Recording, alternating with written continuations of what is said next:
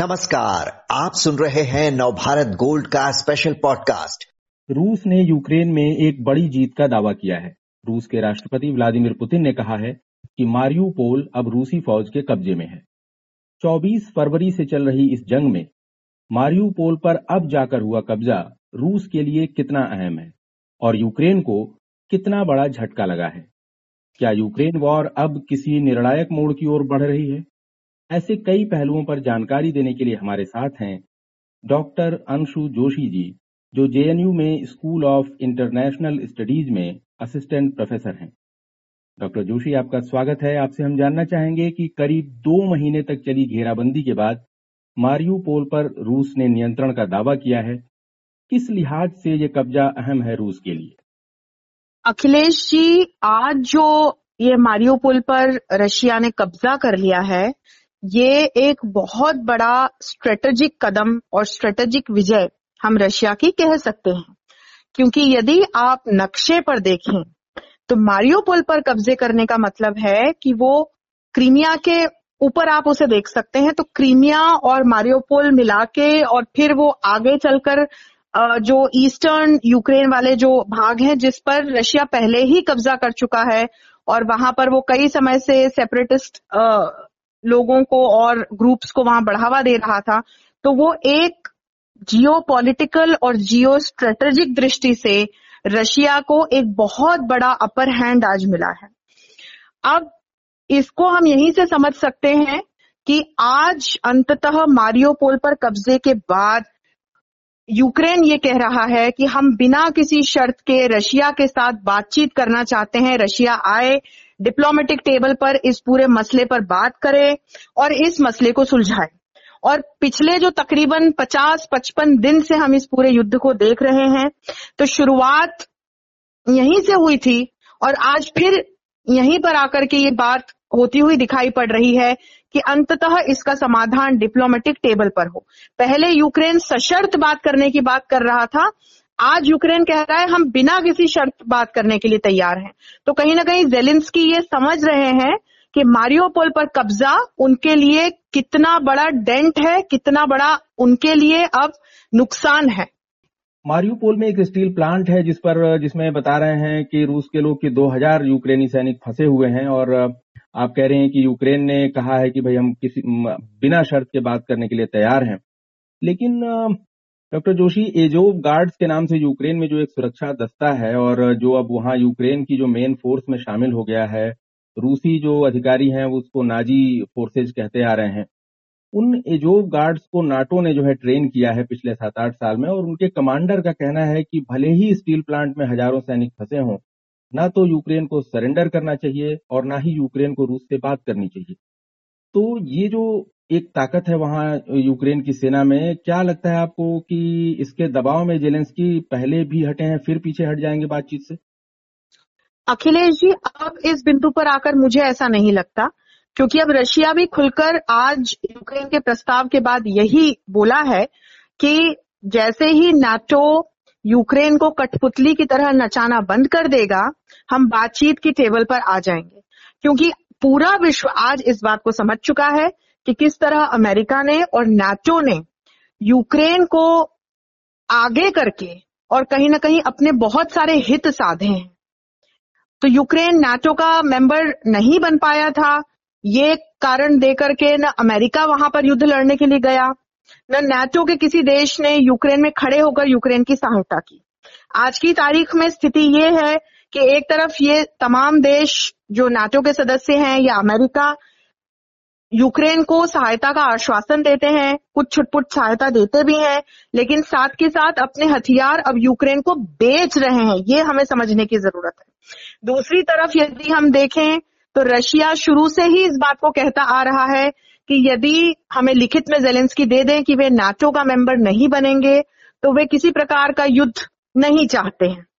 क्योंकि इसमें बहुत बुरी तरह से आर्थिक और सैनिक शक्ति रशिया की भी कहीं ना कहीं खर्च हुई है।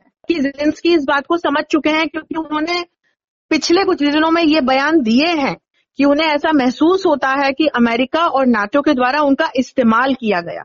तो आज चाहे उन्हें मिसाइल्स दे दी जाएँ, हथियार दे दिए जाएँ लड़ाके दे दिए जाएँ, मुझे लगता है कि अब वो उस स्थिति पर आ चुके हैं जहाँ पर वो बातचीत के द्वारा इसका समाधान करना चाहेंगे। आप रशिया को देखिए, जो बाल्कटिक राज्य है। वहाँ पर रशिया ने अपने कॉन्सुलेट्स बंद कर दिए हैं। लाचिविया में, लिथुआनिया में, एस्टोनिया में। तो रशिया जो है, अब उस पर तमाम इकोनॉमिक सेंक्शन लग रहे हैं तरह तरह के बैन लग रहे हैं। लेकिन पुतिन किसी की भी परवाह न करते हुए आगे बढ़ते जा रहे हैं और इस प्रकार के निर्णय ले रहे हैं और चेतावनियाँ दे रहे हैं। तो अब मुझे लगता है कि जेलिंस्की नाटो या अमेरिका के दबाव में तो नहीं आने वाले। और मुझे लगता है कि अगले कुछ दिनों में इसका समाधान भी हमें निकलता हुआ दिखाई पड़ेगा। जी आपने पुतिन की चेतावनी की बात की तो एक चीज़ दिखी है इस युद्ध में कि रूस जो है रह रह कर जो है परमाणु हथियारों के एक तरह से चेतावनी देता रहा है उनके इस्तेमाल की और पिछले दिनों उसने एक इंटरकॉन्टिनेंटल बैलिस्टिक मिसाइल का टेस्ट लॉन्च भी किया है। तो रूस अपने पड़ोसी यूक्रेन पर तो परमाणु बम गिराने नहीं जा रहा है किसी भी सूरत में क्योंकि वो अपने बगल में इस तरह का खतरा तो लेगा नहीं। किसको करते रहते हैं पुतिन ये इस तरह से? और यूक्रेन के जो अभी डिफेंस मिनिस्टर हैं वो स्टील प्लांट वाले मामले में जब पुतिन ने कहा कि भाई उस पर हमले नहीं करेंगे लेकिन एंट्री और एग्जिट के गेट जो है उसके पूरे लॉक कर दिए जाएँ। तो उन्होंने पुतिन को सीजोफ्रीनिक कह दिया। तो इस तरह की जो चीज़ है इसके बारे में आपका क्या कहना है? पुतिन क्या किसको धमकाते रहते हैं? देखिए अखिलेश जी, अब यही पर कूटनीतिक स्तर पर जाकर के चीज़ों को समझने की ज़रूरत है। पुटिन एक बहुत समझदार और बहुत चालाक नेता है।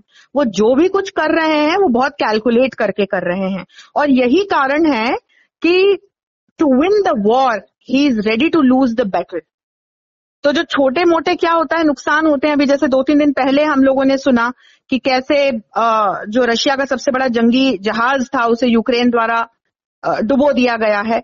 और तमाम, हमने मीडिया में देखा, हमने तमाम पश्चिमी देशों से यह खबर देखी, सुनी, पढ़ी। लेकिन आज देखिए, आज क्या हुआ? आज मारियोपोल पर रशिया कब्जा करके बैठ गया। तो वो बहुत आगे का सोचकर चीज़ें कर रहे हैं। अब इसमें दो बिंदु हैं। आपने जो परमाणु खतरे की बात की तो यहाँ पर एक कंसेप्ट है, जिसे हम अपने विषय में अंतर्राष्ट्रीय राजनीति में पढ़ाते हैं। उसे कहते हैं म्यूचुअल अश्योर्ड डिस्ट्रक्शन मैड तो रशिया, अमेरिका, भारत, तमाम फ्रांस, ब्रिटेन, नॉर्थ कोरिया तक, वे तमाम देश जिनके पास परमाणु शक्ति है, सैन्य शक्ति है, वे इस बात को जानते हैं कि यदि वे परमाणु शक्ति का इस प्रकार का प्रयोग करेंगे तो दूसरी परमाणु शक्ति उन्हें नहीं छोड़ेगी। और यही कारण है कि द्वितीय विश्व युद्ध के बाद पूरा कोल्ड वॉर, पूरा शीत युद्ध हो गया, लेकिन परमाणु संकट मंडराया। उन्नीस सौ बासठ में क्यूबन मिसाइल क्राइसिस हुआ, लेकिन देखिए, परमाणु शक्ति का प्रयोग किसी भी देश ने नहीं किया। यूक्रेन की यदि आप बात करें तो वो पुराना यूएसएसआर है, ये हमें भूलना नहीं चाहिए। तो इसीलिए दोनों चीज़ है कि रशिया क्या अपने ही ऊपर परमाणु शक्ति का प्रयोग कर सकता है? नहीं कर सकता है। दूसरा, उसे पता है, यदि उसने परमाणु शक्ति का प्रयोग किया, तब फिर अमेरिका या पश्चिमी खेमे के देश उसे नहीं छोड़ेंगे। ये भी एक बात है। अब आपने पूछा पुतिन ऐसा क्यों करते हैं? रह रह के क्यों धमकाते हैं? तो ये एक तरह की अपने आप में एक कूटनीतिक स्ट्रेटजी होती है। और इसी प्रकार की स्ट्रेटजी जो है, जिसको मैडमैन थ्योरी कहा जाता है, ये शीत युद्ध के दौरान देखने में आई थी। अमेरिका के तत्कालीन जो राष्ट्रपति थे, रिचर्ड निक्सन, ये उनका इस तरह का एक व्यवहार था कि आगे बढ़ो बहुत एग्रेसिव तरीके से। डर, डराओ, धमकाओ, फिर पीछे हट जाओ। तो ये ये जो व्यवहार है ये आपको बहुत सारे नेताओं में विशेषकर तानाशाहों में देखने को मिलेगा। यही चीज़ नॉर्थ कोरिया में भी आपको देखने को मिलेगी। तो पुतिन जो है वो जानबूझ के इस तरह से करते हैं। आगे बढ़ते हैं डराते हैं धमकाते हैं एक सुर्री छोड़ते हैं और फिर पीछे हट जाते हैं। वास्तविकता में उन्हें भी पता है कि वे परमाणु शक्ति का प्रयोग नहीं करने वाले। जी। तो पुतिन एक एक स्ट्रेटजी के तहत ये ऐसा कर रहे हैं। डॉक्टर जोशी यूक्रेन के पूर्वी हिस्से की हम लोग बात कर रहे थे। दोनबास का जो इलाका है वो एक से लुहांस और दोनेस्क वहाँ तो रूस के लोगों का समर्थकों का कब्जा है ही है। मारियोपोल भी अब रूस के कब्जे में है। बिल्कुल। का ऐतिहासिक दिन भी करीब है जब हिटलर की नाजी फौज को 1945 में सोवियत संघ ने हराया था सरेंडर कराया था। क्या लगता है आपको? अब रूसी सेना हमले और तेज करेगी यूक्रेन में ताकि 9 मई की जो ऐतिहासिक विक्ट्री परेड होने वाली है, उसमें एक बड़ी कामयाबी कुछ दिखाई जा सके। देखिए, मुझे लगता है कि रशिया अपने एजेंडे को और अपने उद्देश्य को लेकर आगे बढ़ रहा है। तो इस तरह से यदि हम इसको हिटलर के साथ जोड़कर या नाजी सेना के साथ जोड़कर या जर्मनी के साथ जोड़कर देखें तो मुझे नहीं लगता कि पुतिन इस दिशा से सोच करके कुछ कर रहे हैं। क्योंकि उनकी अपनी जो विचारधारा है, वो एक अलग विचारधारा है। वो अपने देश का झंडा बुलंद करते हुए वे बार बार इस बात को कहते आए और यही कारण रहा कि उन्होंने जॉर्जिया पर भी आक्रमण किया, यही कारण रहा कि उन्होंने क्रीमिया को भी अपने कब्जे में लिया, यही कारण रहा कि उन्होंने पूर्वी यूक्रेन में जो सेपरेटिस्ट दल थे, उनको पनपने में सहायता की। वे बार बार कई सालों से ये कहते आए हैं, वे ये चाह रहे हैं कि जो पुराना सोवियत संघ था, वो प्रतिष्ठा, वो पदवी, वो गौरव रशिया का उसके पास वापस आना चाहिए। एक महाशक्ति के रूप में हम आज भी रशिया को जानते हैं। लेकिन आज का रशिया, वो रशिया नहीं है जो उस समय का सोवियत संघ हुआ करता था, उन्नीस सौ इक्यानवे के पहले का। और पुटिन इसकी दिशा में बड़ी तेज़ी से काम करते आए हैं। तो मुझे नहीं लगता कि किसी दूसरे देश या किसी दूसरे नेता को ग्लोरीफाई करते हुए पुटिन कुछ करेंगे। वो अपने उद्देश्य को लेकर आगे बढ़ रहे हैं और इसीलिए वो निरंतर अपने आसपास के जो दूसरे बाल्कटिक राज्य हैं, उनको भी चेतावनी देते आ रहे हैं कि यदि तुम पश्चिमी खेमे का भाग बनने गए तो फिर मैं तुम्हें नहीं छोड़ूँगा। तो हमले तेज या कम इस पर मैं कोई टिप्पणी नहीं करना चाहूँगी। वो स्थिति देखकर निर्णय ले रहे हैं। ये भी हो सकता है कि अगले चार दिन में किसी तरह की कोई वार्ता हो जाए। जी। डॉक्टर जोशी अब पूरे ओवरऑल अगर इस पूरी सिचुएशन पे विचार करें कि मारियोपोल जो है रूस के कब्जे में है दोनबास का इलाका उसके पास है खारकीव में जो है रूसी फौजें आगे बढ़ रही हैं हालाँकि जी जी। चल रही है। अमेरिका पहले ही 80 करोड़ डॉलर की सैन्य मदद यूक्रेन के लिए घोषित कर चुका है। और जो बाइडेन लगभग इतनी ही बड़ी एक और रकम जो है यूक्रेन के नाम कर सकते हैं, करने वाले हैं। तो कुल मिलाकर अब यहाँ से लड़ाई में किस तरह का बदलाव आता दिख रहा है आपको? जो आप कह रही हैं वो बातचीत बातचीत की मेज पर आती दिख रहे हैं लोग या लड़ाई और तेज होने वाली है? देखिए, जैसा कि मैंने आपको कहा जेलिंस्की इस बात को तो बहुत अच्छे से समझ चुके हैं कि उनका प्रयोग एक कठपुतली की तरह हुआ है और उनके देश का इस्तेमाल रशिया के विरुद्ध किया गया है। तो उनका इस्तेमाल हुआ है, ये तो वो बहुत अच्छी तरह से समझ चुके हैं। वे ये भी समझ चुके हैं कि समय आने पर उनके साथ आकर कोई खड़ा नहीं हुआ। धीरे धीरे उनको सहायता मिलनी शुरू हुई। उस सहायता की स्केल क्या है, वो भी हमें देखना बहुत ज़रूरी है। तो अब जिस बिंदु पर आकर के पूरी जो एक स्थिति दिखाई देती है, आज मारियोपोल पर रशिया ने सोचिए कब्जा कर लिया है। पूर्वी यूक्रेन पर वो कब्जा कर चुका है। क्रीमिया पर पहले ही उसका कब्जा हो चुका है। खारकीव लगभग लगभग तबाह कर चुका है। कीव की भी कोई स्थिति बहुत अच्छी नहीं है। तो मुझे तो कभी कभी लगता है कि बहुत जानबूझकर पुतिन ने ये सारी चीज़ें शुरू के पाँच दिन में या छह दिन में नहीं की। तो जो ये इलोंगेट हो गया है और इसमें जो यूक्रेन पूरा बर्बाद हो चुका है, क्या जेलेंस्की इस बात को नहीं समझ रहे हैं कि यूक्रेन को बसाने अब कौन आएगा? तो जो बचा खुचा है, कम से कम उसको बचा ले। क्योंकि वो तो वॉर लीडर बन गए, लेकिन किस कीमत पर वो वॉर लीडर बने, ये उन्हें समझने की ज़रूरत है। तो मुझे लगता है आज वैसे जापान और न्यूजीलैंड ने भी एक साझा बयान जारी किया है, और उन्होंने रशिया से अपील की है। रशिया को ये सुझाव दिया है कि बातचीत करें और युद्धबंदी करें, और ये जो तमाम सारी स्थितियाँ चल रही हैं, एक महीने से भी ज़्यादा समय से, इसको अब खत्म करना चाहिए, क्योंकि पूरे वैश्विक स्तर पर एक बहुत बड़ा आर्थिक, राजनीतिक खाद्यान्न संकट, मानवीय संकट तो पहले ही उत्पन्न हो चुका है। इसी चीज़ को लेकर के भारत ने भी पिछले कुछ दिनों में कई टिप्पणा टिप्पणियाँ की हैं स्टेटमेंट्स दिए हैं। तो देखिए, मुझे अब ऐसा लगता है कि अगले कुछ दिनों में शायद मामला डिप्लोमेटिक टेबल पर आए और सुलझाया जाए।